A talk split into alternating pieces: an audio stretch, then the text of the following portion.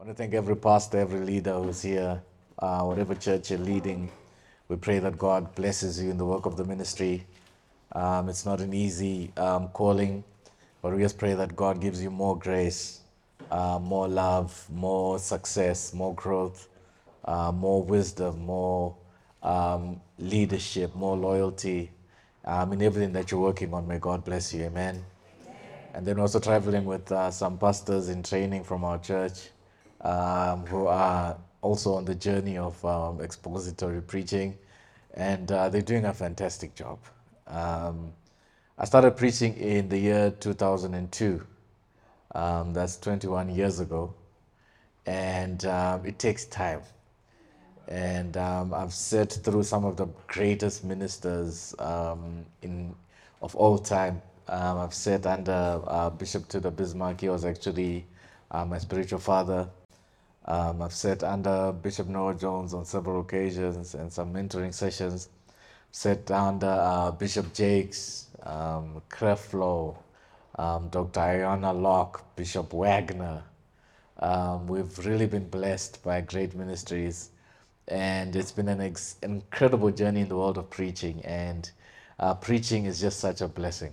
Amen. It's something uh, as a as a new generation we have to carry the great work that our fathers um, have done, and it is my joy today to give us some keys in order for us to continue in this new generation. Amen. Amen.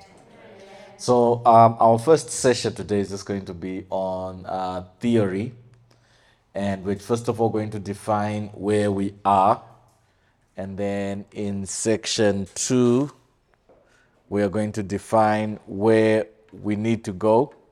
And then in section three, uh, we're going to define how to get there.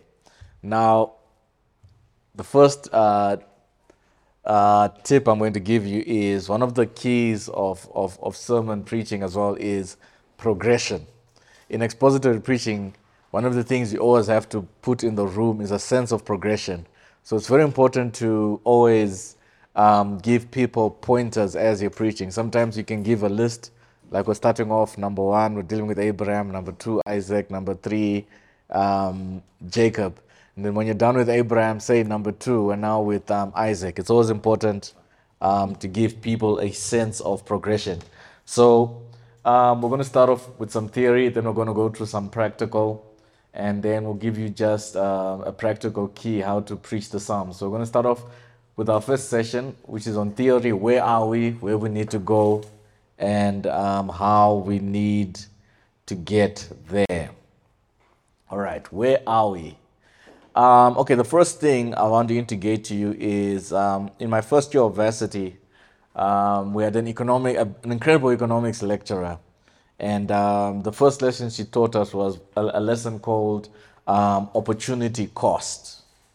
Um, Fernando defines opportunity cost as the potential benefits that an individual, investor or business misses out on when choosing one alternative over another, simply because every opportunity we pursue comes at the expense or the cost of another opportunity. For example, if I was working full-time um, at M T N as a Python programmer, um, earning a salary of fifty thousand rand per month, uh, maximizing that M T N opportunity would be at the cost of me being in full-time ministry.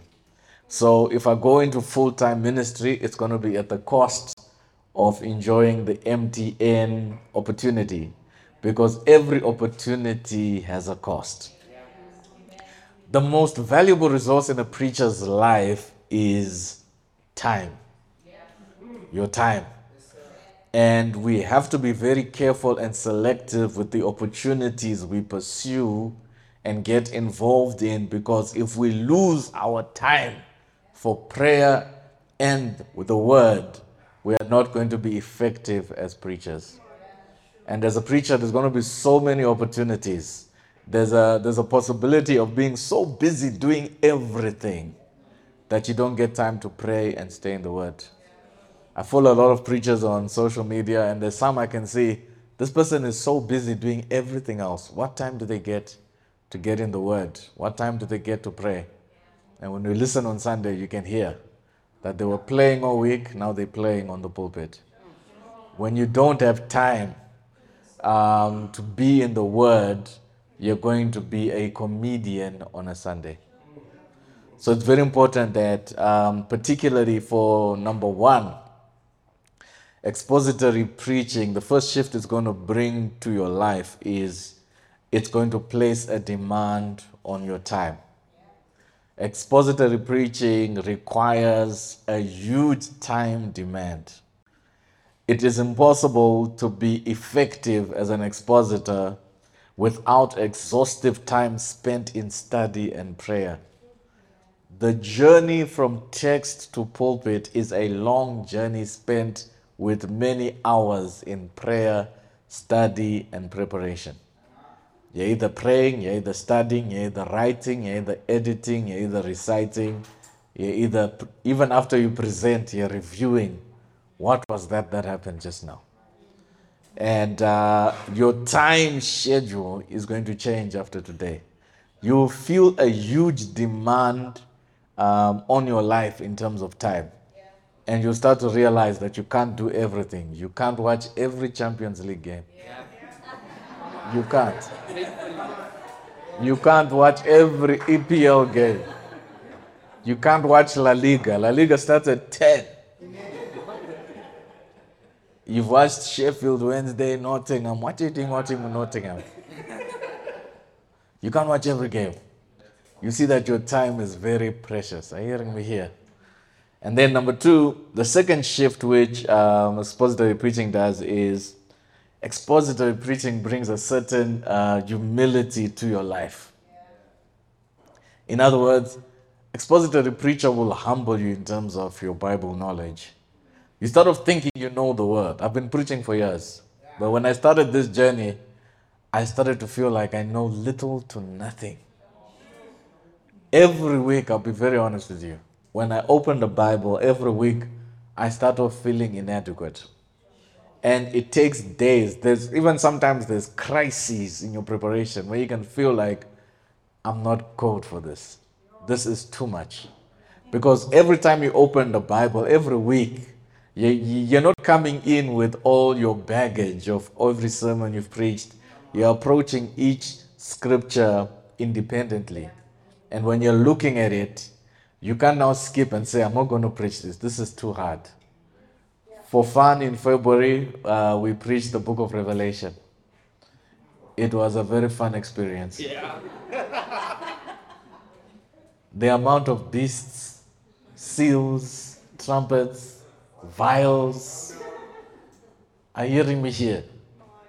The millennium reign, the judgment seat, the prophetess Jezebel, the seven churches. It was a fun experience. But every week you start off in hell. But it's very humbling because as time goes, God begins to show up in your study. And you start to learn to depend on Him and not all your studies, all your qualifications.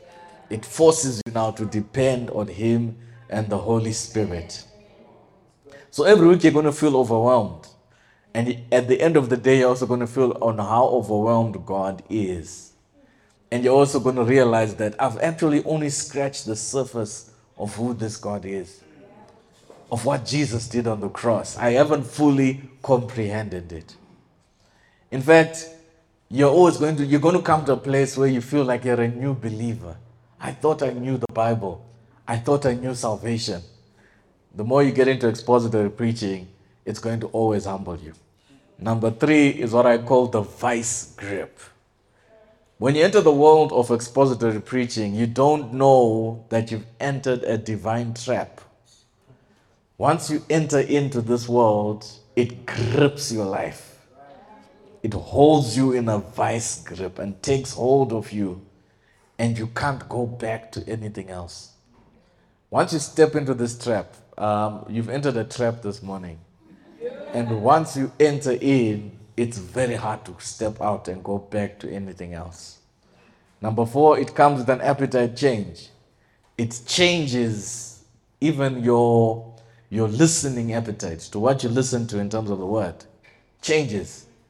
It changes your appetite of what you preach. It changes what you crave. You start to crave expository sermons mostly. And you'll find yourself listening to unknown professors, unknown preachers in dark rooms with the only camera being a phone that's shaking. But the exposition that's coming from that phone is what you're now, you're no more moved by all the lights and all the music, all the smoke machines, all the fashion. You're not moved by those things anymore. You now just want the word, and you don't care if it's a professor in Ireland, yeah. in a small little church. If they are preaching an expository message that's blessing you, you're going to listen to it. You don't care if it's a pastor in Zambia. You're going to listen to him and grow. That's the power of expository preaching. Changes your appetite from the superficial to you now just want the gospel. Oh my goodness. A lot of people are going to churches for the superficial and not the gospel. The gospel is powerful enough. It doesn't need a light, doesn't need uh, pyrotechnics. It doesn't need special effects. The gospel is the power of God unto salvation. Yeah. It's powerful. We just have to bring it out. It doesn't need a style. It doesn't need an organ to help it. It doesn't need a deep voice, a loud voice. If the gospel is going forth, it's going to transform lives. And that comes to number five. The other shift expository preaching does, it lifts the performance pressure off you. Another major side effect is sometimes as preachers, we rate our sermon based on crowd response. Were people saying amen? Were people clapping? Were people shouting? And if I'm not getting shouts, if I'm not getting a crowd response, I can go home and feel like I didn't do any work.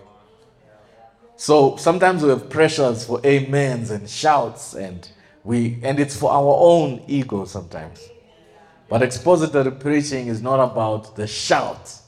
You just feel it in your heart that today something meaningful happened in the hearts of the people in the room. And then I'll throw out a bonus. Another shift is it's going to change your church in terms of their devotion time. Because expository preaching has an emphasis on structure and meaning. And it helps people understand what they are actually reading in the Bible when they go home. Have you ever been in a service where they open the book of Ephesians and you leave knowing nothing about the book of Ephesians? But you know that something something great is coming your way. Something mighty is coming your way. That's all you live with. But you're anticipating the great thing that's coming. But when you go into Ephesians, you don't know anything about Ephesians. Or they open Romans and you don't know anything about Romans at the end of the service. They open the book of Proverbs. You don't know anything about the book of Proverbs. Expository preaching is always going to help people study the Bible for themselves and know the book when they leave. Are you hearing me here? So where are we in preaching today? In preaching today, the best analogy I always used to describe um, where the modern day church is today is from the world of art. Um...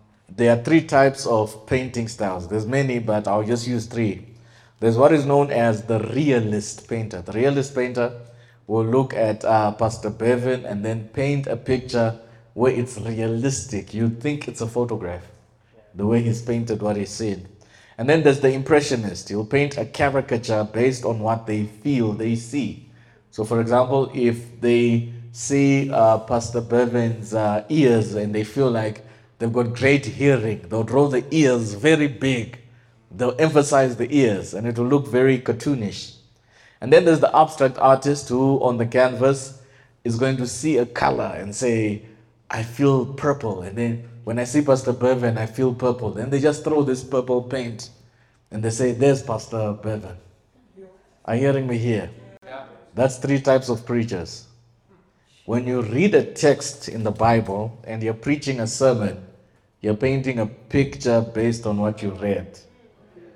What image are you producing? Are you producing what you read is a realistic image?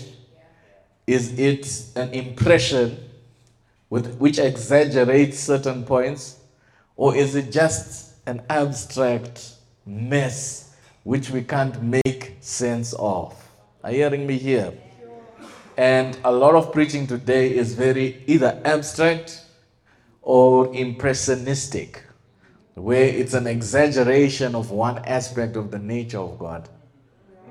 And every time they see scripture, they're just bringing out the ears of God or the hand of God, the blessing. Every scripture, they see the blessing in everything. Even when Jesus is saying, "My God, my God," they'll say, when God blesses you, you're going to say, "My God, my God, what a blessed car I have." I hear him. God's about to say, say, "My God, my God." He's about to, you know, it's because everything they see is that impression.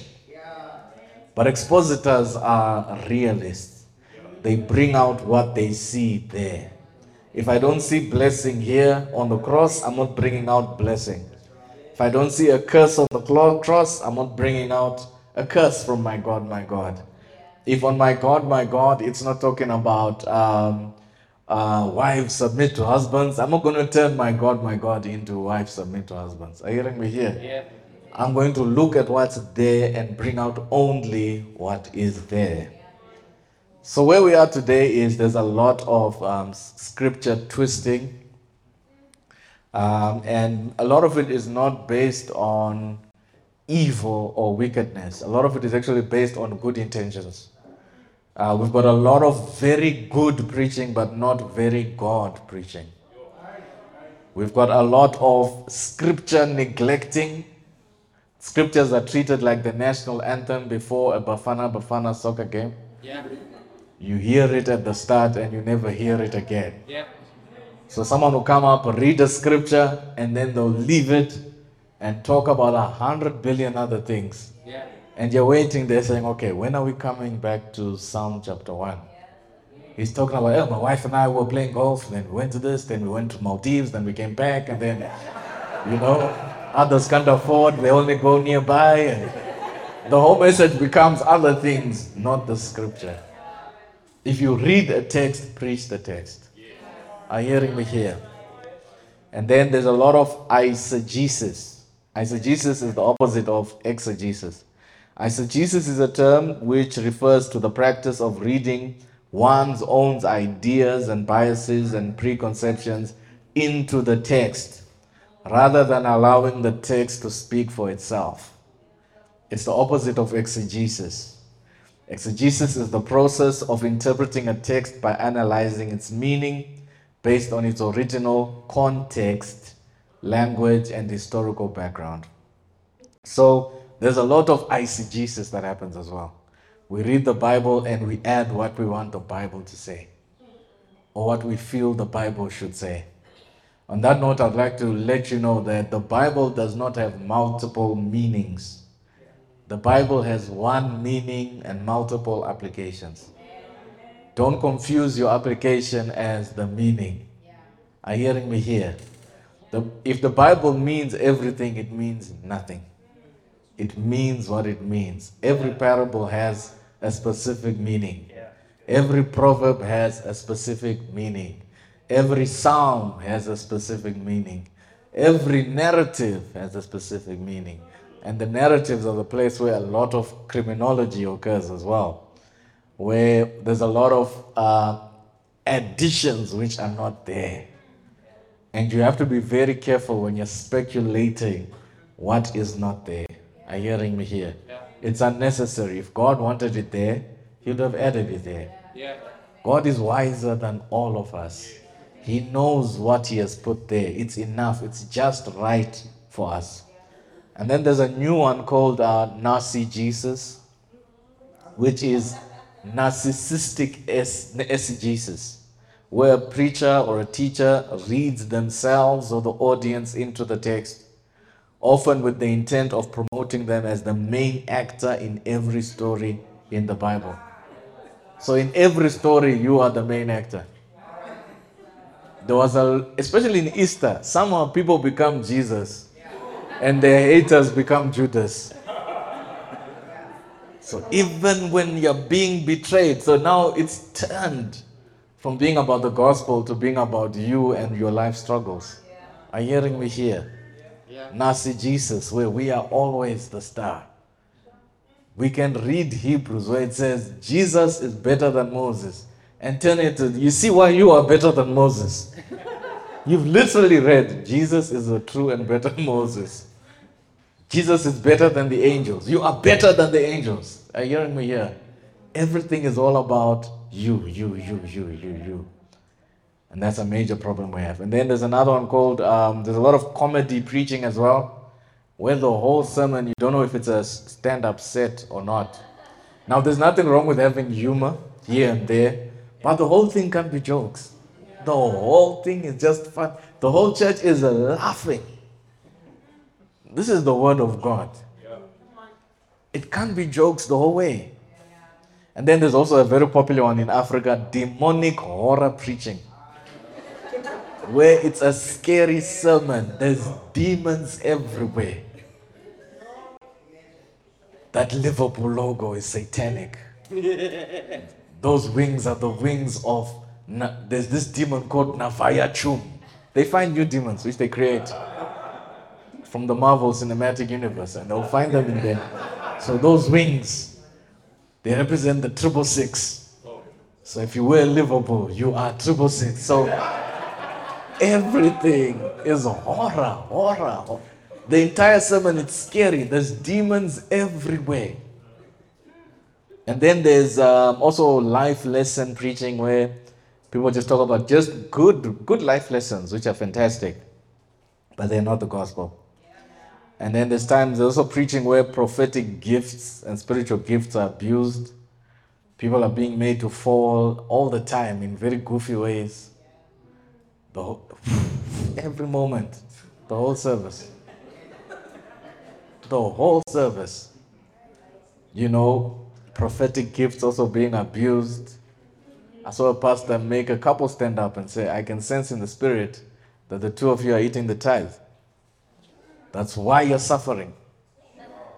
That's abuse of the spiritual gifts. That's abuse of spiritual gifts.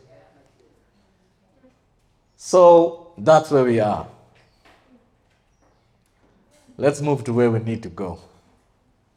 So preaching rests on two legs, hermeneutics and homiletics. Interpretation and proclamation. Meaning and application. Um, in the world of preaching, you've got uh, many types of preachers, but you've got two types of preachers right now. You've got preachers with bad hermeneutics, and that's the majority right now. Bad hermeneutics, but great homiletics. They have great application ideas, with great illustrations, with a great eloquence and great charisma, but it's always at the expense of twisting the meaning of Scripture to say the good idea. So they can be saying something very good for you, but they're using the wrong text. They can be telling you something beneficial that can help you, but it's at the expense of Scripture. Are you hearing me here? Then you have some with great hermeneutics, but poor homiletics. They interpret the Bible well, but their applications are not touching on the problems, issues, and questions that people are dealing with in life. And that is the difficulty of preaching. How do we manage our hermeneutics and our homiletics? The meaning of Scripture and the application um, to a life. So what is expository preaching? Expository preaching, I'm going to give you various definitions. There's elements of it we can teach, but there's also elements which you can't teach. There's tangible elements and intangible elements. There's elements where the Holy Spirit has to, is going to direct you. Are you hearing me here? So expository preaching is a style of preaching in which the main point of a Bible passage is explained and applied. That's very important. You explain the meaning and you apply it to the congregation.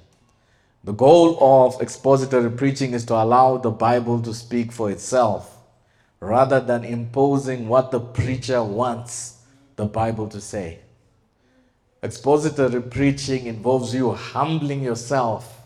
You might have woken up that day excited to talk about something um, about parenting. But when you get back in the text, there's nothing on parenting that day. You humble yourself and say, I'm not going to force this thing to talk about parenting.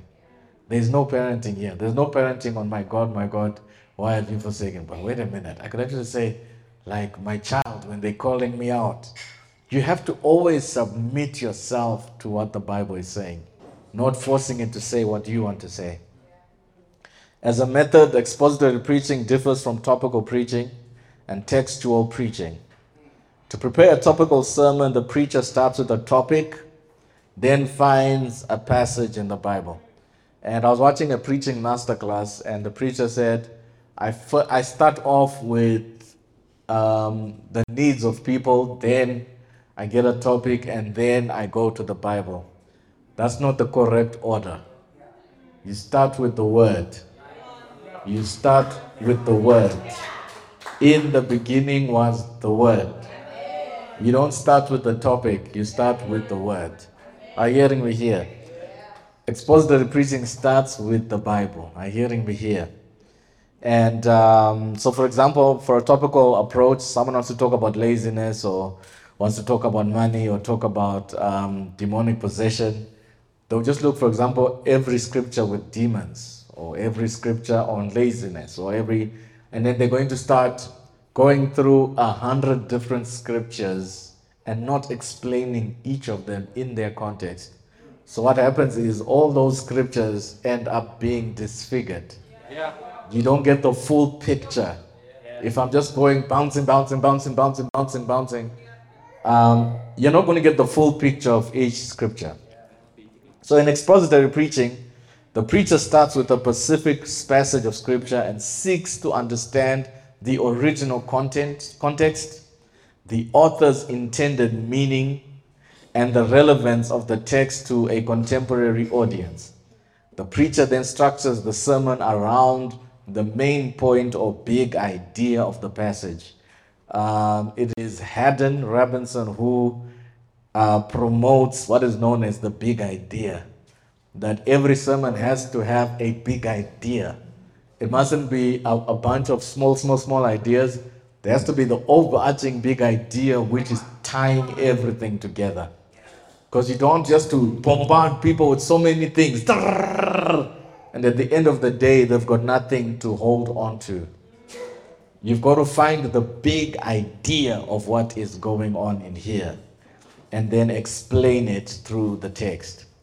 So my definition of uh, expository preaching is preaching where the preacher submits to the meaning of the Bible in its ancient context and then proclaims and applies that meaning to a contemporary audience. We have to submit to the original context, and then we apply it cause to this new audience. Are you hearing me here? Expository preaching, I'm going to give you a few more definitions. This is uh, Haddon Robinson says, it's the communication of a biblical concept derived from and transmitted through a historical, grammatical, and literary study of passage in the context, which the Holy Spirit first applies to the personality and experience of the preacher, then through the preacher applies it to the hearers. I love this definition because it mentions another component of expository preaching. One of the things when you get into this, you start to notice that the study begins to conflate with devotion. Because the more you spend time just studying, it starts to transform you. You find yourself changing. I, I'm becoming a better husband through this. I'm becoming a better father. I'm becoming more patient.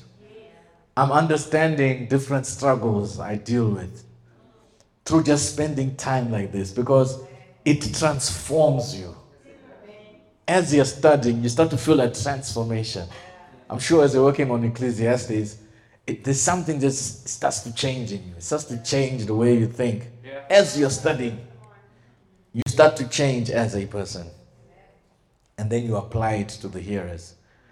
Uh, MacArthur says, expository preaching is the communication of a biblical text derived from a historical and grammatical study of the passage, which is then communicated with an emphasis on the author's intent, making its significance timeless. The intent is timeless. So when Paul is dealing uh, with uh, various issues in Galatians, um, in my devotion time, I'm currently working on the book of Romans, just chapter by chapter, just reading it from a devotional level. And uh, it's changing my life again as a Christian. And just chapter one, one of the commentaries I read were talking about um, Augustine of Hippo. He was an African uh, early church father in the early church. And this book, just reading Romans, changed his life and brought him to Christ. And he's actually the father of expository preaching. And this book, as I'm reading it, it is changing me because the word of God is timeless. It can touch Augustine of Hippo hundreds of years ago, and it can touch you today in twenty twenty-three. Deva says, expository preaching is the kind of preaching that draws out from a passage of scripture its author intended meaning, then applies that meaning to the congregation. What was the author's intention when they were writing? When they were saying, in my father's house there are many mansions, were they seeing Waterfall Estate? Was their goal in that moment? Were they looking at the Herod's palace? No, they weren't. They were not talking about that. They were literally talking about God created, Jesus creating room for you in the presence of God. So the intention wasn't for us to sell to people that you're getting mansions in heaven. The intention was there is room for you in heaven. Are you hearing me here? What was their original intention right there? Are you hearing me here?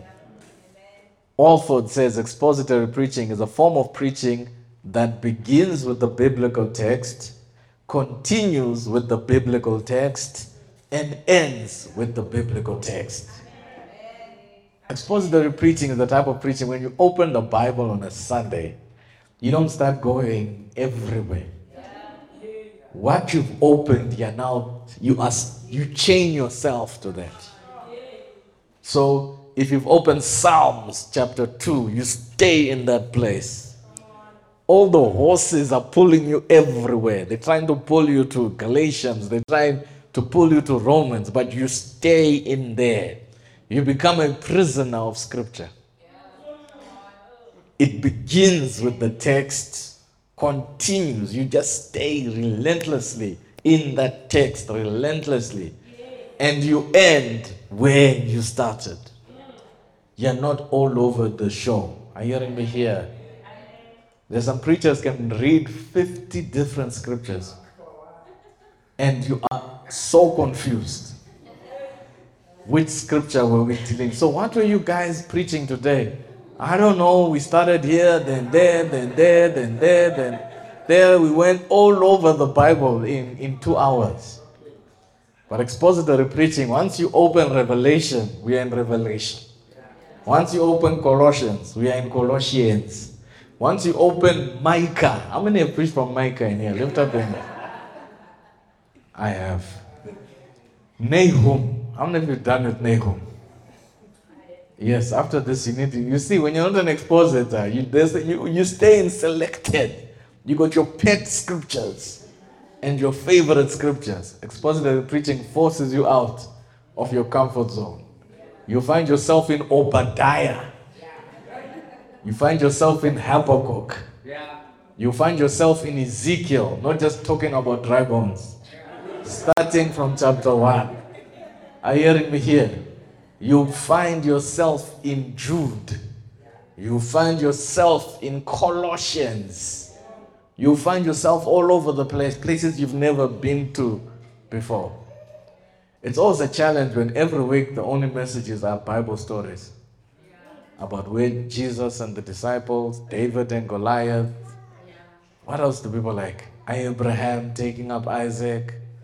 Bible stories, Bible stories, Bible stories, Bible stories. But you're not dealing with scriptures. Are you hearing me here? Um... A few more definitions of uh, expository preaching. It's not a commentary presented in a pulpit. It's not a Bible commentary presented in a pulpit. It's not a lecture um, on doctrines, expository preaching. Um, though we bring out the meaning, there also has to be a spiritual application which the Holy Spirit shows you. Are you hearing me here? So it's not just simply exegesis, explaining the scripture. There's also applying it to the lives of people under the power of the Holy Spirit. There's a Holy Spirit factor now which separates the preacher from the lecturer. Because the lecturer at Bible school can break down the meanings of passages.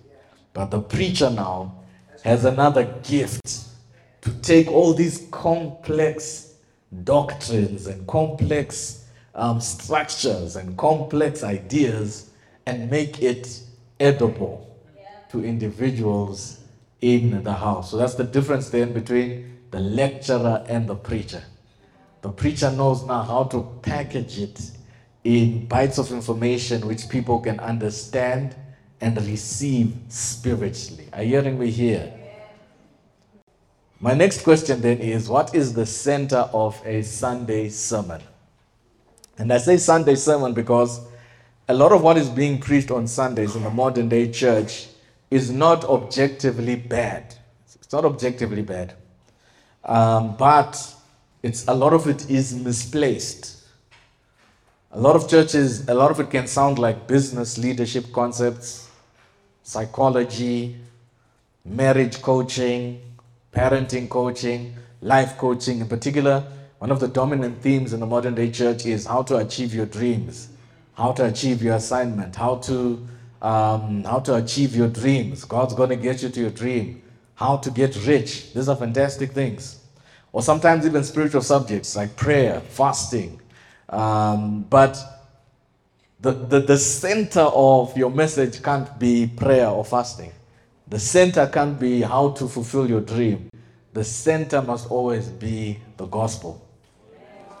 Are you hearing me here? The gospel must be the center of a Sunday sermon. Of a Sunday sermon. You are under no obligation to raise up millionaires on a Sunday. You are under no obligation to raise up millionaires and billionaires. You are not a business coach. You are not Vusi Tembe Kwayo. That's not you. You are a preacher of the gospel of Jesus Christ. You can set up ministries that uh, disciple millionaires and billionaires. You can set up ministries that Um, disciple people who are called into that space. And you can do nice Saturday seminars or online seminars. There's nothing wrong with that. But Sunday is not the place of, this Sunday we're here to raise up millionaires. That's not what Sunday is for. Sunday is for the gospel. So the first question I want to ask is, what is the Bible about? What is the meta-narrative? What is the Bible? And I want you to ask yourself this question and research in your free time. If we are preaching from the Bible, what should dominate our Sunday sermons? What is the Bible about? The Bible is about God. It's about His power and His glory, His nature, His creation, how it fell in sin, and the unfolding of His redemptive plan for man through Jesus Christ on the cross. That is what the Bible is about.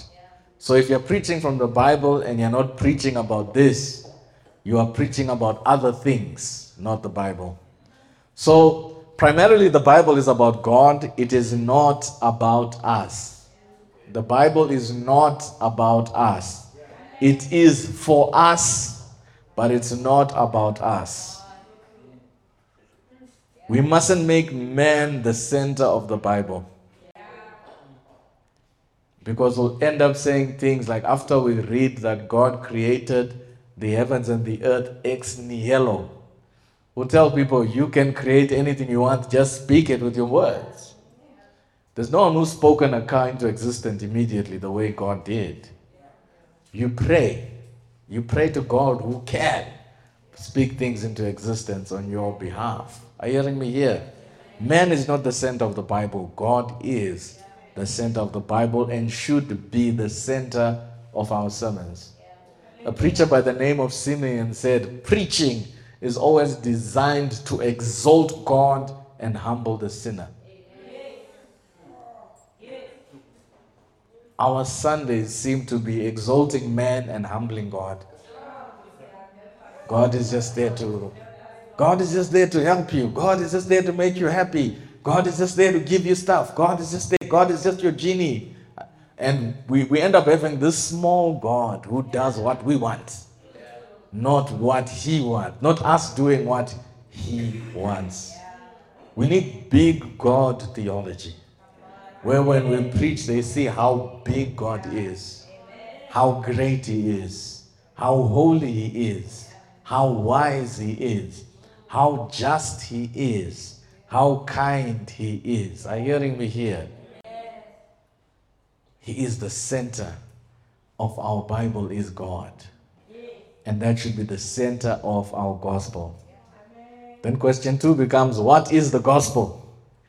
If we are preaching the gospel, what is it? You can line up preachers and ask them, what is the gospel? And they'll tell you a hundred billion things. What is the gospel we're meant to preach?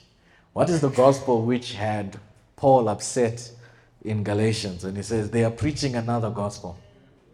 What is the gospel they were preaching? And what is the gospel he was preaching? In its simplest form, the gospel is the message of salvation that comes through faith in Jesus Christ. The gospel teaches that all human beings are sinners. So that's our starting point. All human beings are sinners. So that's the other problem we have, is we view everybody uh, from a self-help lens. That there's a, there's a lion inside of you. There's, there's greatness inside of you. There is sin inside of you, my friend. Yes, there's a lion of sin inside of you, out to destroy you. You need God. Are you hearing me here? So the starting point is we are sinners. And that now helps us answer the question, why do good things, why do bad things happen to good people? Who is good? Who is that person who can stand up and say, I am sinless and I deserve nothing but good things happening to me all the time? And if something bad happens to me, God is wrong, God is evil. It's because we've told you there's a lion inside of you. There's a billionaire inside of you. There's an apostle inside. There is sin inside of you. So what it does is we create entitled Christians. There's where we enter even prayer, I deserve this miracle. So God owes me. Whenever I'm praying, God owes me. God owes all of us here nothing but destruction. Are you hearing me here? God owes us nothing. But the only reason why we have to believe in God is by the sheer fact that he exists. And the fact that he exists and he made everything, it means he made us. He actually owns us. We owe him everything. Before he even died, we owed him everything. Now that he has died, we owe him even more. God owes us nothing. So when we're going through pain, he owes us nothing. When we're going through hardship, he owes us nothing. When we're going through success, he owes us nothing. He's a good God, and we are so blessed. First of all, that he gave us life. The odds of every one of us here being alive, even scientists will tell you that there are millions of possibilities against your existence today, that you shouldn't even be here today. The fact that you're alive, uh, given life, is a miracle in itself. And then the fact that you are saved, that he saved you, and there's someone walking around this town going to hell, but he has pulled you out. Oh my God. What a good God we serve.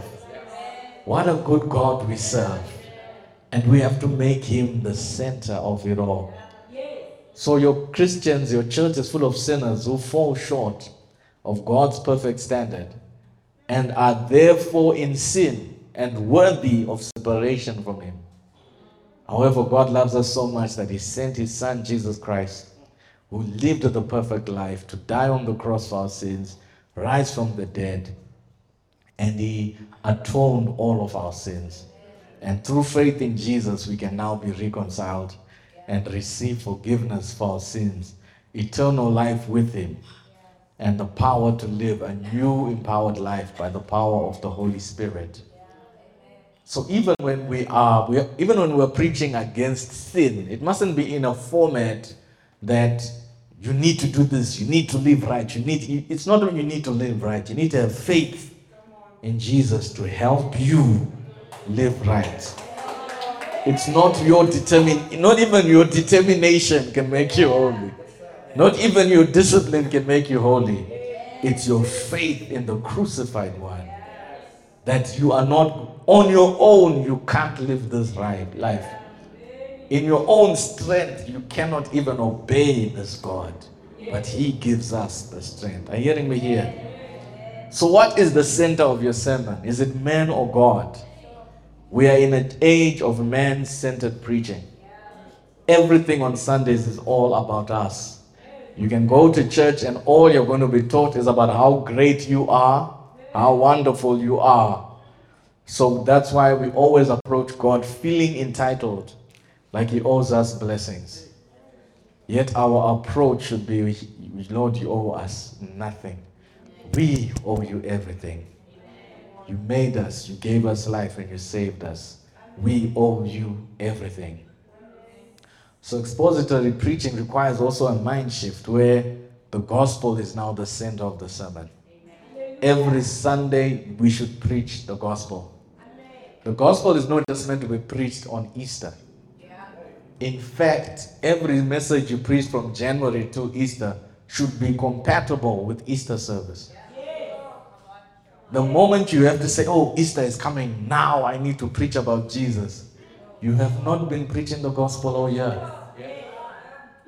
Every Sunday service should be good enough for an Easter service or a Christmas service. Are you hearing me here? Give God praise right there. Hallelujah. Preach the gospel all the time. Preach the gospel. All, there should always be a gospel tie-in in every sermon. Yeah. Uh, one of my favorite, one of my old favorite preachers, but now I enjoy him more from a motivational and a leadership perspective. He was teaching on Numbers thirteen, and he was talking about how the children of Israel failed to possess the promised land, and you know, through fear and all of that. And it was very motivational. He was talking about, you don't see the giants, see the land. You, you, you've, you've been saved for a while. You've heard that message many times. But the, he never got to the gospel from there. It just remained in that zone of motivating you to overcome your fears. Even in that story, you've got to find the gospel. You've got to find Jesus in that space. That Jesus is not afraid of the giants. He wasn't afraid of the giants of sin and death. He was able to cross over and bring us into the promised land, which is our salvation in Christ. There must always be that gospel tie-in. So even when you're motivating and encouraging, you still have to bring out the gospel message. Are you hearing me here? Because their sin nature made them rebel against God. And they couldn't possess, because as men, We could, we could, we can't save ourselves. We don't have the capacity to save ourselves. That's why we needed a Savior to come in and help us possess our salvation. Preach the gospel all the time, no matter where you are in the Bible. Are you hearing me here? The center of our sermons must be the gospel, not demons, not business, not riches, not the law. Not even morality. We must preach the gospel. Every time we preach, we must preach Jesus every time. Jesus Christ actually shows us how the whole Bible is connected. There was a great Bible teacher on TikTok talking about how to read the New Testament, and he says you don't need to read the Old Testament. Another great, great preacher said we need to unhitch from the Old Testament. We need to stop reading the Old Testament. It's because you're not seeing that Jesus is in the whole Bible. The entire Bible is pointing in either two directions. It's either pointing to the first coming or it's pointing to the second coming.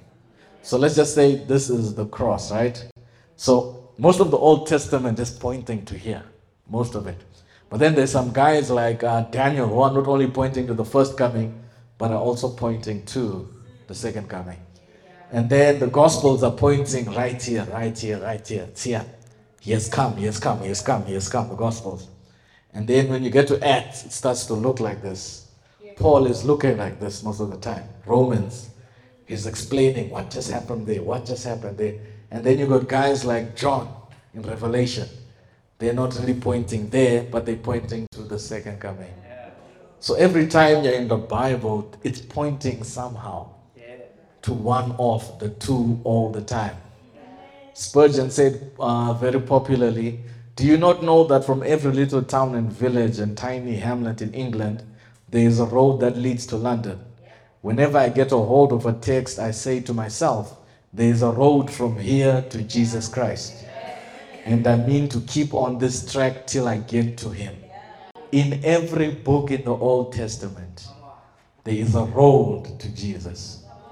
In every book, there is a road to Jesus. There, there is a road to Jesus in every book in the Bible. It's a tragedy when your sermon is a pothole on the road to Jesus. It's a tragedy when your sermon is a roadblock on the road to Jesus. You have blocked traffic with that amazing idea about my haters stopping me.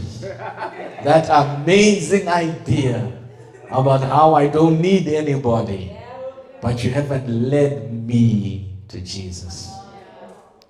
It is possible to preach the Bible, even the New Testament, even a story with Jesus in it, and not preach the gospel. There are some people who are so gifted, they can even open the gospels and manage not to preach the gospel. Are you hearing me here? Yeah. Like I was telling you, I heard about two sermons uh, on the, uh, when Jesus was on Mount Olives. There were two preachers, two friends of mine who were preaching, and they sent me their messages. And there's one who spent the whole time f- fixated on Judas uh, betraying Jesus. And the whole message was, be careful of Judases. Be, care- be careful of people coming to betray you um, in ministry. And um, it was all about betrayal. But the other preacher, he focused on Jesus in the garden, and he tied it up to Adam and said that Jesus, Adam failed in the garden, but Jesus succeeded. And that, and this was a powerful tie-in. He said, Adam, Jesus, says Adam ate the sweet fruit of the knowledge of good and evil and failed. Jesus drank the bitter cup of the wrath of God and succeeded. Are you hearing me here? What Jesus had to consume was hard and painful, but it saved many. What Adam took was sweet and so self-centered. You can see how he brought in the gospel there. The other guy, you've got Judases in your life. They don't want to see you succeed. Don't tell them when you start a business. Don't tell them. The whole message was, he was in the same vicinity and he missed Jesus and found Judas. Are you hearing me here? You can be in the Gospels and not preach the Gospel. Oh my God, that is scary. Yeah. That is scary. It's even possible to talk about the cross and not preach the Gospel and turn it into someone's personal comeback story. Are you hearing me here? We can even take that Easter sermon and turn it into a motivational speech about self-sufficiency and success, and not our insufficiency and our need for him. What Jesus did on the cross, we couldn't do for ourselves. He had to do it for us. Are you telling me, are you hearing me here? That the gospel has to be the center of the sermon. Are you hearing me here? So how do we get out of here? I'm now going to give you just a few tips of how to build um, an expository sermon. The first thing is you've got to choose a text. That's where the first fight is. Now, on this note, you've got to learn how to get over your favorite scriptures, your favorite books. You've now got to open yourself to the entire Bible. You have to preach the whole counsel of God. So when you're setting up your preaching calendar, make sure that you're preaching a balanced diet of Old and New Testament, different genres, historical, prophetic, um, wisdom literature, epistle, um, apocalyptic literature. You got to make sure that you've got a balanced diet. So as you're planning, and the good thing with expository preaching, you can plan in advance what you're going to preach, because you're not entering the Bible with preconceived ideas. So you can plan that this year, these are the books I'm going to look at. January, February, March, April. And now you enter, I'll deal with James when I get to James. I've got no preconceived idea. I've got no revelation. I've got no, when I get there, James is going to tell me what's happening there. Are you hearing me here? Choosing the right text. So make sure that you're preaching as much of the Bible as possible. Not just your pet Uh, topics, your favorite themes, your favorite things. Even be open to be challenged on things you've believed for years. Yeah. Yeah. And then when you choose a text, make sure it's a complete unit of thought. And then you've got to read it and pray over it and pray over it. Number two, the, the next stage is observation. Observation is simply the first thing you do when you get a, a text. Um, just pass me your Bible there. Can you open Micah? Just look for Micah. It's somewhere. There we go. There we go. Go. There we go. I can never stick together. Micah. So I'm I'm I'm opening Micah for a reason, because I know that no one in here has opened Micah in a while. Neither have I. So I just want us to be fair. So in verse one it says, the word of the Lord that came to Micah of Moresheth in the days of Jotham, Ahaz, and Hezekiah, kings of Judah, which he saw concerning Samaria and Jerusalem. Hear, all you peoples, listen, O earth, and all that is in it. Let the Lord God be a witness against you, the Lord from his holy temple. Now at this point in verse two, you can't now preach a message from here. Listen, O earth, God be a witness. God shall be a witness against your enemies. You don't know the context of what's going on here. You got to keep reading. For behold, the Lord is coming out of his place. He will come down and tread on the high places of the earth. The mountains will melt under him. So you can't now start saying that God's about to destroy Table Mountain. It's about to melt this week. And the valleys will split like wax before the fire, like waters poured down in, in a steep place. All this for the transgression of Jacob and all the sins of the house of Israel. What is the transgression of Jacob? Is it not Samaria? What are the high places of Judah?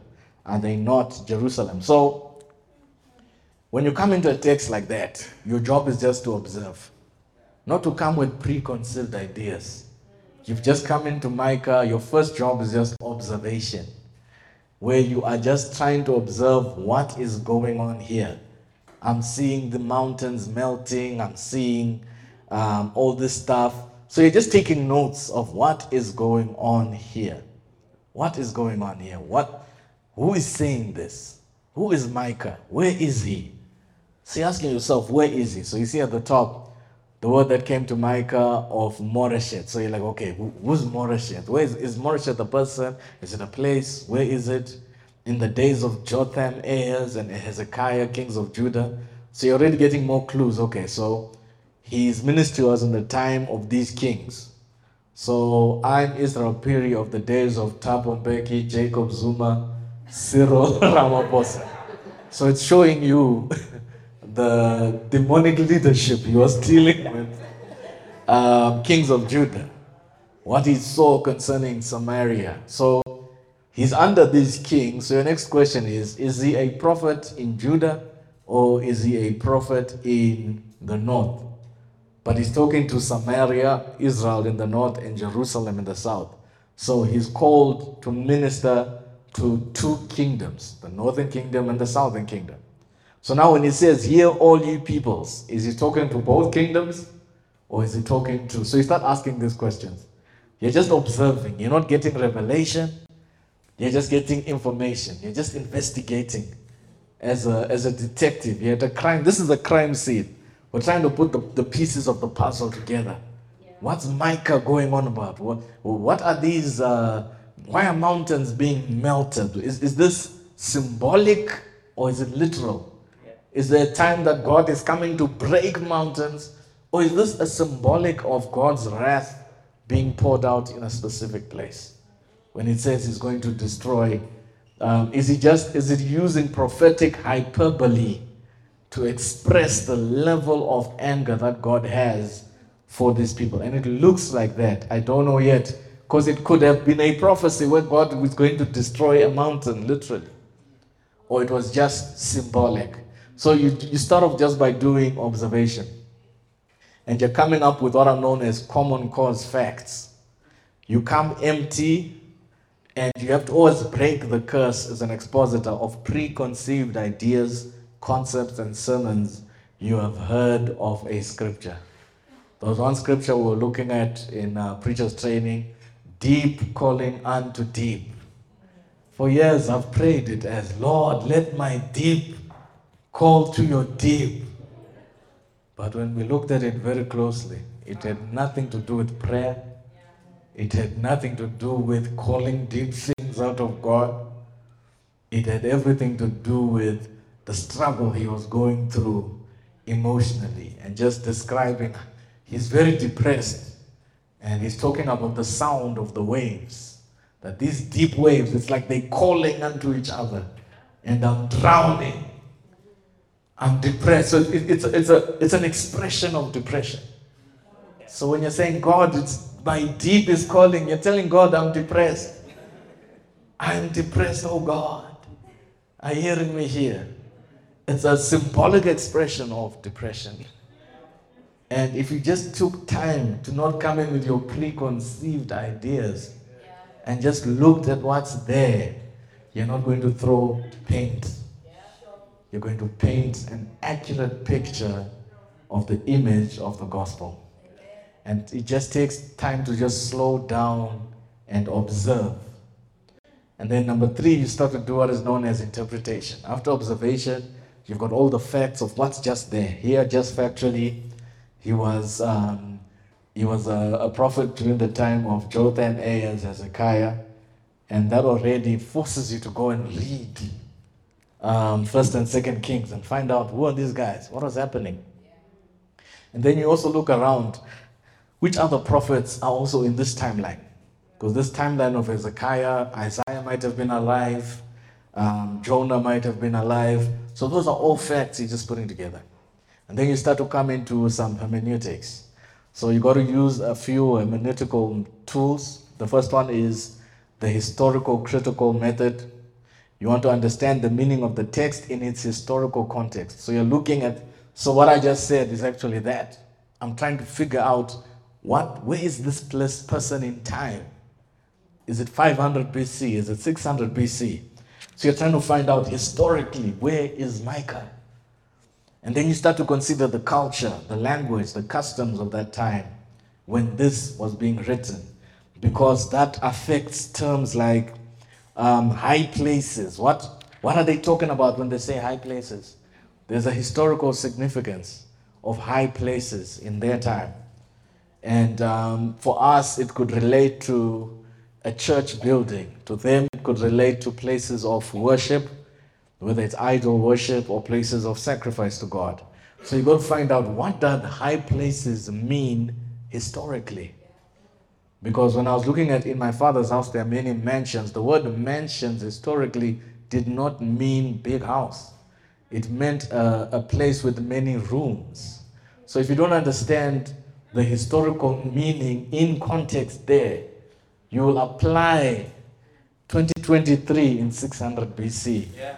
And it totally means two different things. And then number two, you also have to do a literary analysis. So you begin to focus on the literary devices used in the text, such as what is a metaphor? What is... So for us, sometimes we think everything is a prophetic code. And it's something we need to pray prophetically. But sometimes we just need to find out, is this a metaphor? What is the im- imagery? What is symbolism here? And then you do number three, a contextual analysis, where you use the immediate context of the passage as well as the broader. So we begin to look at the entire passage. So we look at Micah one, the whole chapter, the whole book.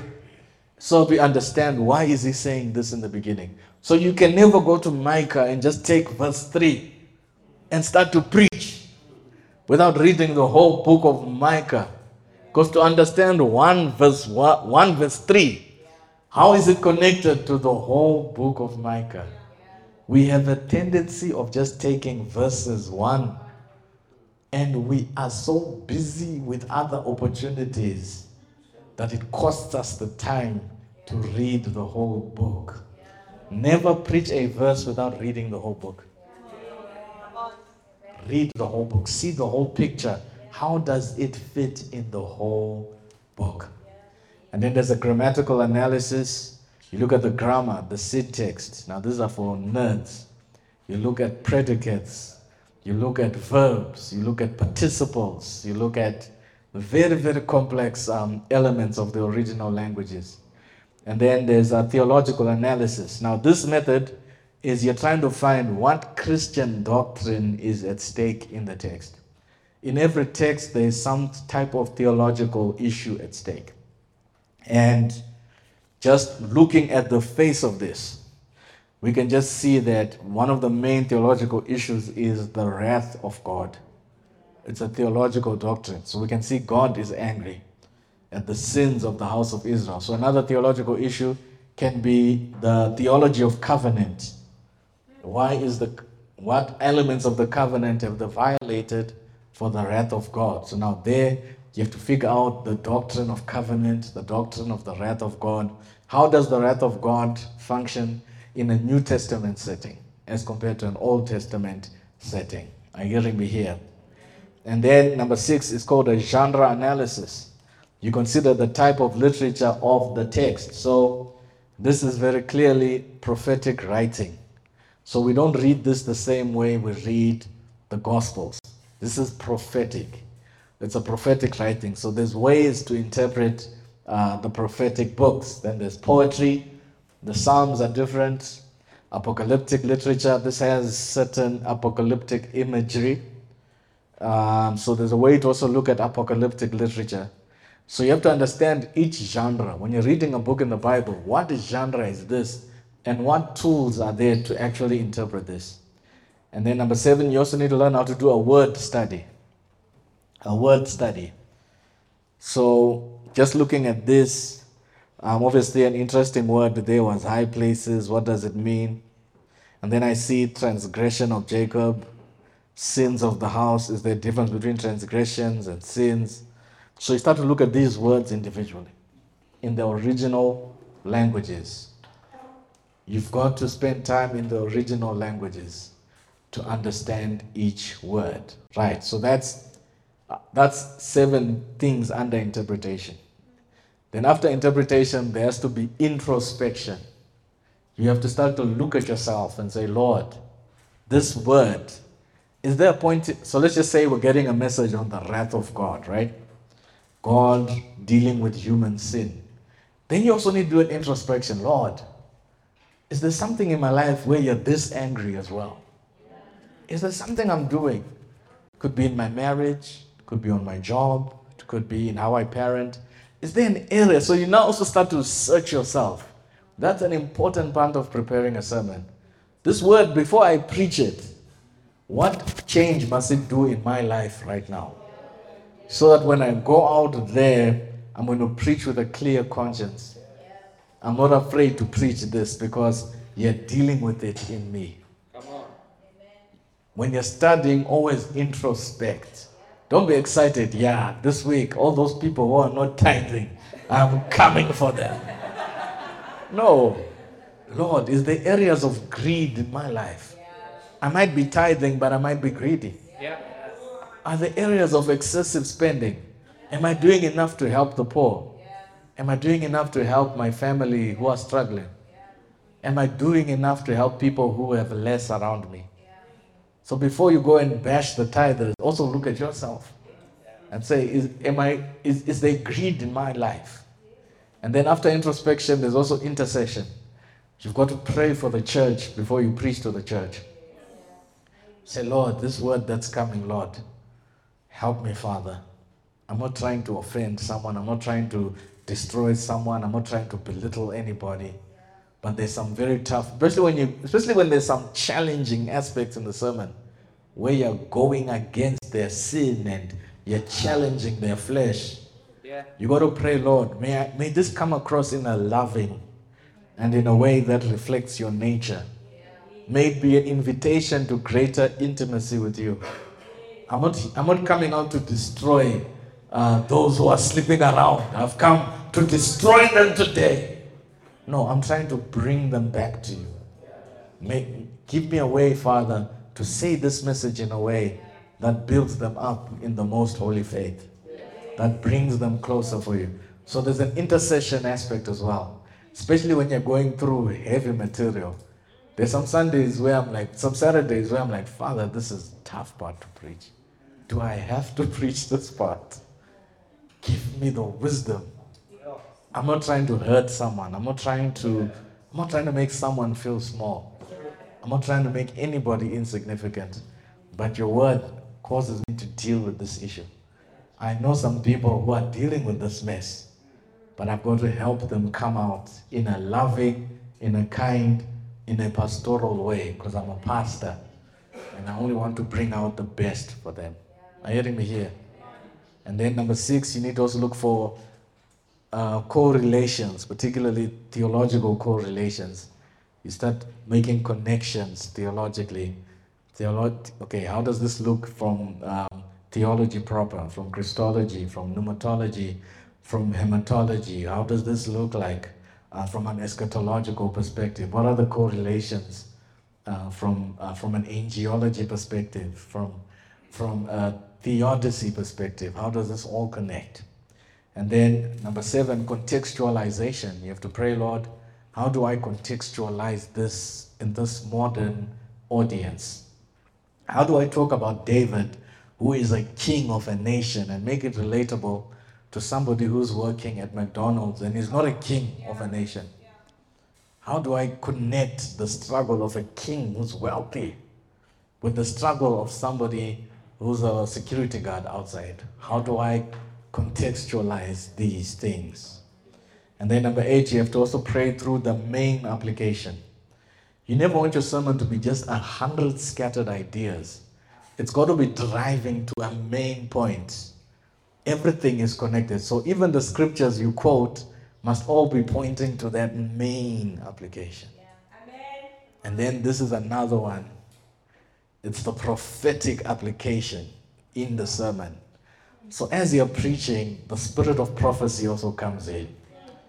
And you've got to be able to discern that prophetically, where is the spirit also taking this thing? Because there could be something in the house which is happening in the room. You've got to be open to that prophetic application of what God is dealing with. Because the Holy Spirit can just begin to show you that someone in here is dealing with loss. Someone died and they never told you. And somehow in the message, a prophetic application to release healing and closure to their pain can come up. You've got to be open to that prophetic application. And then number ten, also there's a prophetic application in the benediction. That in the end, there's also a prophetic application as you're praying that message. You've got to prophesy it into the lives and into the futures of people. Yeah. And then, like I said before, number eleven, you've got to locate the gospel.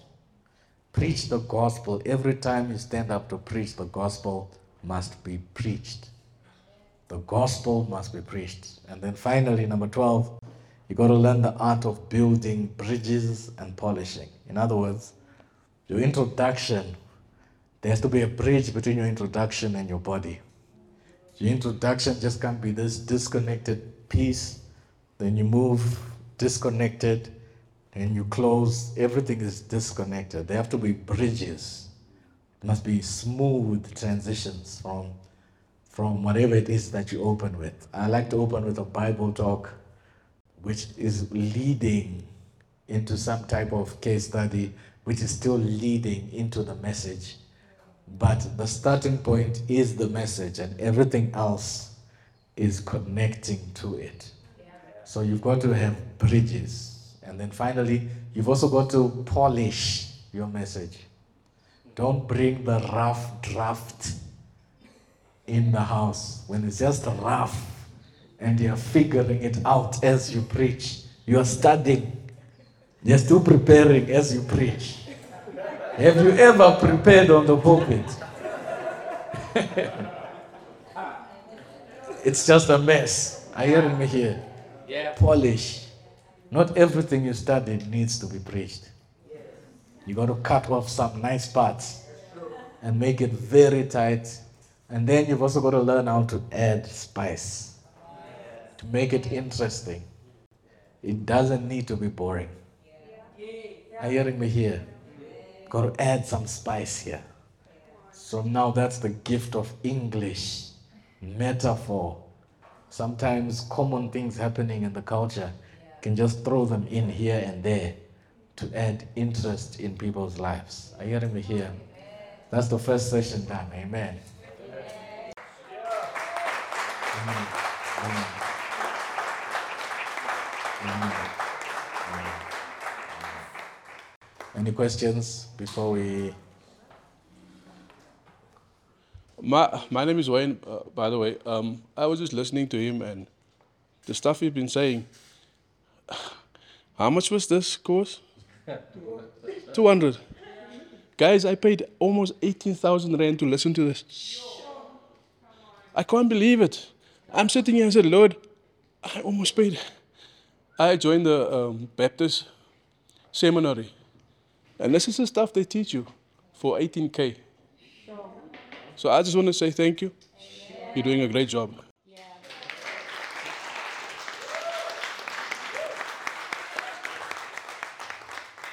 I guess. Pastor Israel, thanks so much. Uh, and also just thanks to Pastor Bevan of thinking about something like this. I was saying to some of our team that it's probably the first gathering around preaching like this that I've been to, or, you know, with the team and so on. So thank you, Doc. Thank you, Pastor Israel. Here's my question. So you spoke about the different kinds of preaching. You spoke about topical, textual, um, expository, and so on. So my question is, um, there's some people in the room who might be children's church pastors, or some people who don't often get a, an opportunity to preach full Sunday sermons. You know, they'll preach a five-minute, seven-minute offering talk and so on. So whatever, all the principles that you've taught today or that we're learning about, is it applicable, or the different styles? Are there some styles better used in different settings? For instance, a wedding, a funeral, a Sunday morning? Or is expository something that can be applied, whether you're doing a five-minute offering talk, children's church, class, Uh, and so on. So that's that's my question, just about the different settings. Thank you so much. That's a brilliant question right there. Um, the beauty of the expository approach is it has two things it gives you. It gives you how to present and how to study. So the study aspect is applicable even if you want to do something topical or something textual. The study approach is uh, what also helps you present an offering nugget or to present to a small group, a connect group. Um, other methods like uh, topical is highly effective for things like leadership talks, things like marriage seminars, things like um, parenting. When you want to zero in on one, one specific issue and want to look at what the whole Bible um, says about it, Um, a topical approach is extremely powerful, particularly for leadership development, discipleship, um, and when you really just want to focus on a specific um, topic. But with this style, um, where it gives you power is in terms of how you study, and then you're able to pick out what you want to talk about, whether it's from a giving perspective, um, whether it's from a children's church perspective. Um, it is still applicable. Now, in terms of presenting, there's over sixty different meanings to what preaching is in the New Testament. And the the formal approach on a Sunday, um, there are certain settings where there was also informal teaching. Like when Jesus was on the road to Emmaus, many times Peter and Paul, when they were talking to people in a house, in a jail, or on a boat, they were preaching the word, but not in a formal setting of uh, preaching, uh, a sermon on a Sunday. Um, but in terms of Sunday preaching, this is one of uh, the most effective uh, methods. And then in those other settings, you can very definitely approach topical, um, just depending on the different needs that the house has. So it's good to have... Um, It's good to have a toolbox with multiple tools so that when you see a problem, it's not always a hammer. Um, because sometimes, even like for an offering nugget, you don't need to start with everything, the Greek, the Hebrew, and by the time you take the offering, it's too late, it's two hours. So you're able just to pull out the main points and to, to share them. So um, then in a children's setup, for your study, you must study from an expository perspective, then pull out the principles that you want to teach the children. Thank you. Hi, Pastor Israel. Um, I just wanted to ask, you mentioned things like um, word study, genre analysis. Um, so obviously these are extra biblical. So what kind of material would you recommend us getting for those kind of applications? Okay, uh, you're in luck because uh, in session two, I've got a segment called How to Build uh, a Library. So I'm going to give you certain uh, books you should have um, in your library. But what I will say again is a major part of exposition is you really have to talk to your wife. Because the investment on a library is going to cost you. And you might need to get used to wearing the same clothes all the time. That will be your opportunity cost. That your days of buying the latest fashion, direct it to your library. Or your days of going out all the time, direct it to your library. And uh, But I'm definitely going to throw out How to Build a Library and uh, just show you which books you can get uh, to build your library. But that's an important point. Uh, good morning, everybody. Uh, thinker, how are you?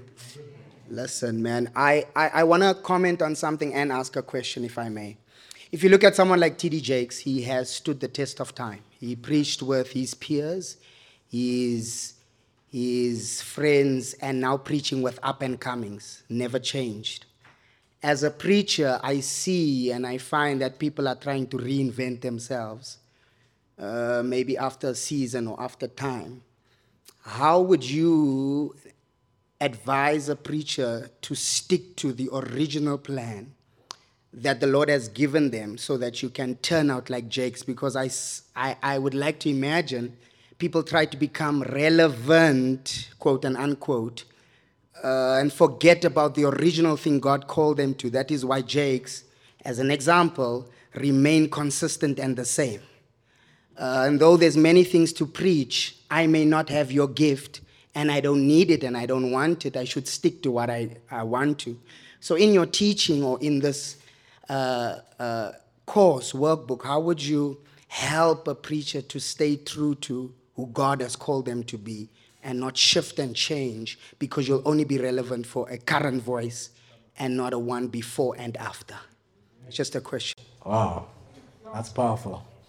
First and foremost, um, I'll, I'll comment first on Bishop Jakes. One of Bishop Jakes' greatest gifts is God has gifted him with a natural preaching voice. Yeah. His voice, he can read anything. Yeah. He can read the newspaper. Yeah. You can read. You can read the E F F manifesto. It will sound anointed. We shall take the land from the white man. You know, you can read that and it will sound so anointed. So one of the things is also gifting, and you you've also got a beautiful preaching voice. Um, it's a gift. Some people just have. Um, God just blesses them with a beautiful voice of a preacher, and you've really got that in spades. Um, so Jakes has been blessed with that, and one of uh, Bishop Jakes' strength is he's a, he's a master of the narrative genre, storytelling.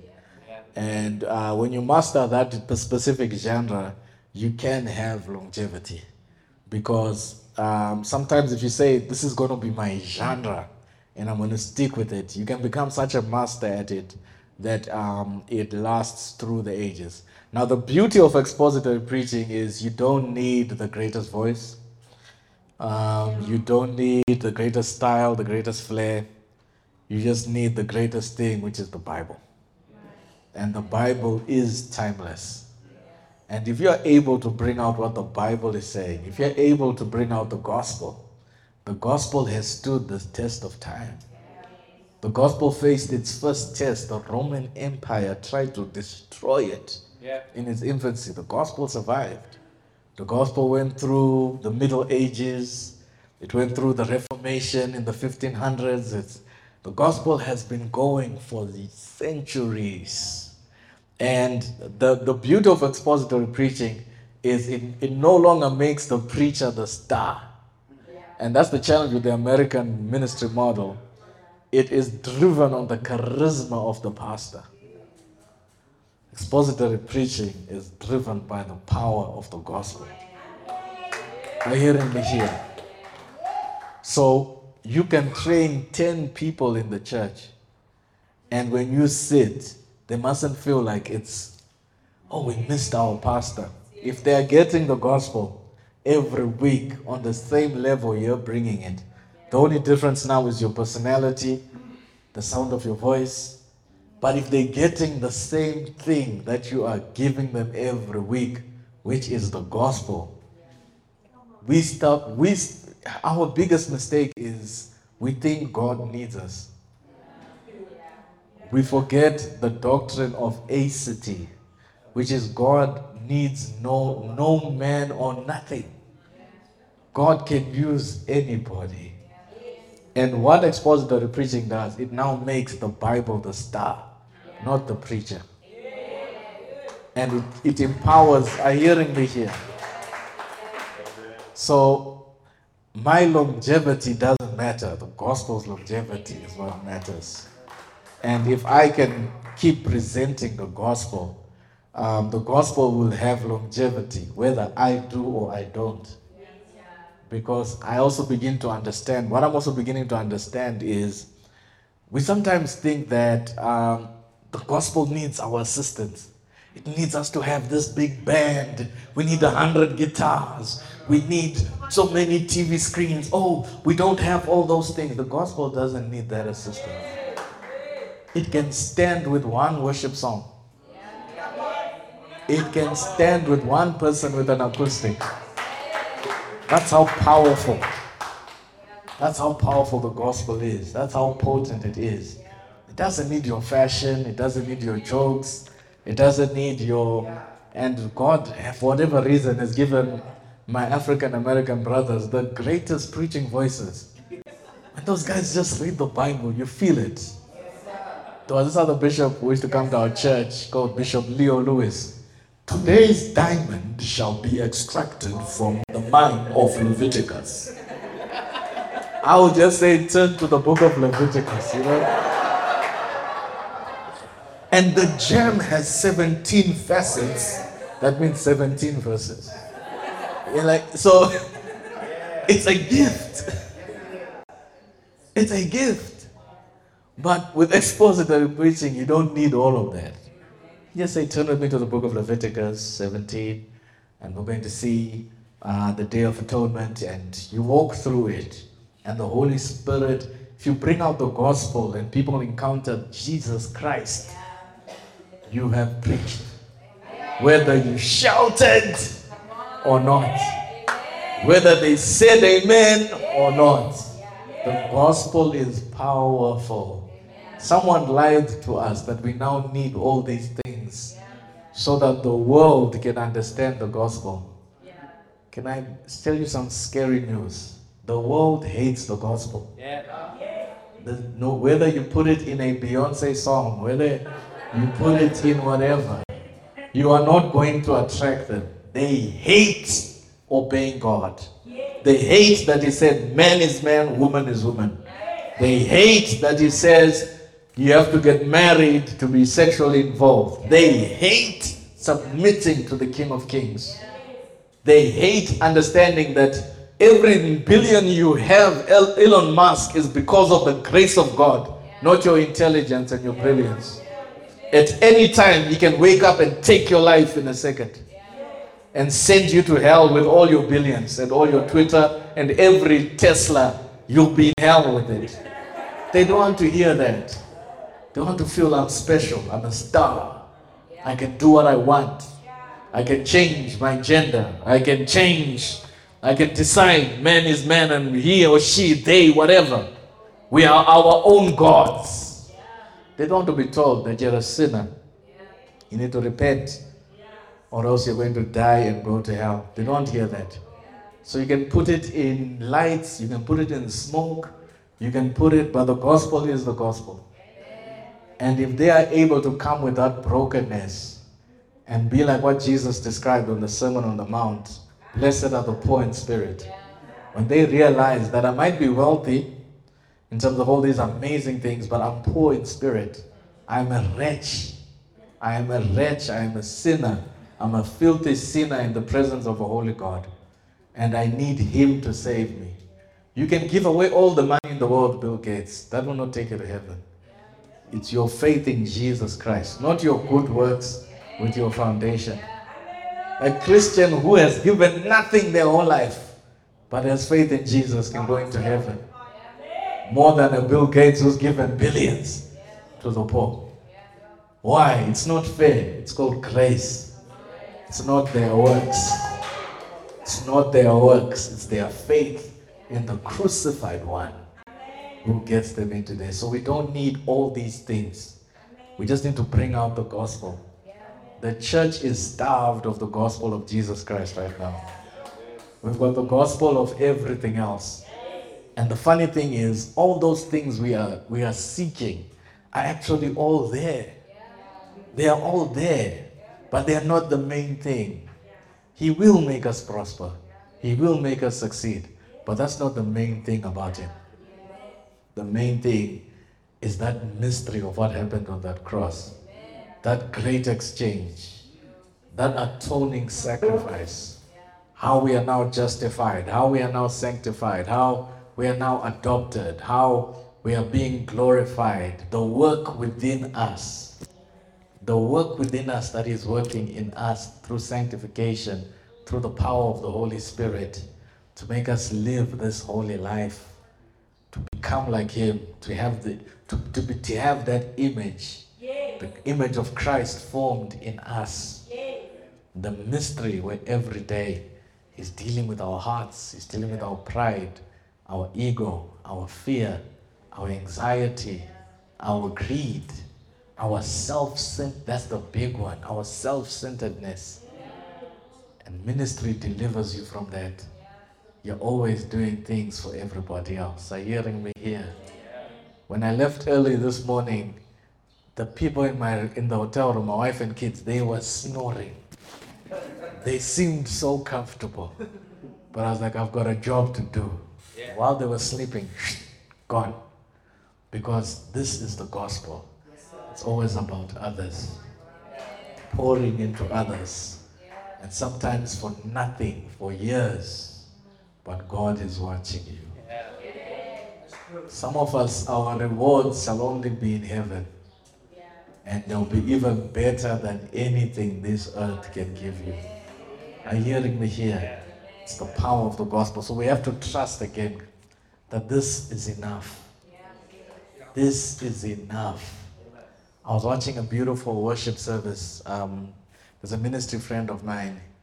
God has blessed him. He's got real millionaires, real U S dollar millionaires in Silicon Valley in his church. And they were singing beautiful worship. And um, the lady had a beautiful voice, but her cap was just like this. It just didn't, it, it wasn't looking good. The aesthetic of the worship, I honor you. And the aesthetic just wasn't looking good in terms of how she was presenting herself and presenting um, the worship experience. And we're creating this self-centered entertainment church. And we need to just come back just to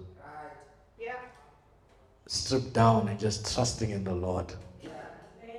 We're here for the gospel. We're here because of the gospel. It's because of Jesus. None of us deserve to even be here. We and, and that's the only problem sometimes with the gospel of grace, the way it's preached today. It minimizes the law. And when we say the law doesn't matter, we remove an important component, which is you were guilty and deserving to go to hell. So we think we deserve to, we, we actually deserve to get saved. You were supposed to come. You were supposed to come. So we minimize even the sacrifice of the cross and feel we deserved. We deserved for him to die. We are good. There's lions in all of us. There's millionaires in all of us. He was supposed to come. Do you know that if God decided not to send Jesus, he would still be justified and holy? Yes. If he decided to treat us the way he treated the angels, yeah. The angels have sinned, they're going to hell. The humans have sinned, they're going to hell. That's fine. He would still be God and he'd still be holy. Yes. But for whatever reason, he showed mercy to us. We did not deserve it. We deserved hell. So the next time you're crying about why are bad things happening to me, I'll put it to you. You deserve worse. Because there's no good thing about you. Just go through it and trust God. Only he is good. Only he is holy. And we have hope in him that all things work together for good. So when the bad is happening, we still have hope that all things work together to good for them who love the Lord. That even though I don't understand this bad thing, it's painful, but I have faith and trust him that it's working for some type of good in my life. Amen. Amen. Amen. Amen. Hallelujah.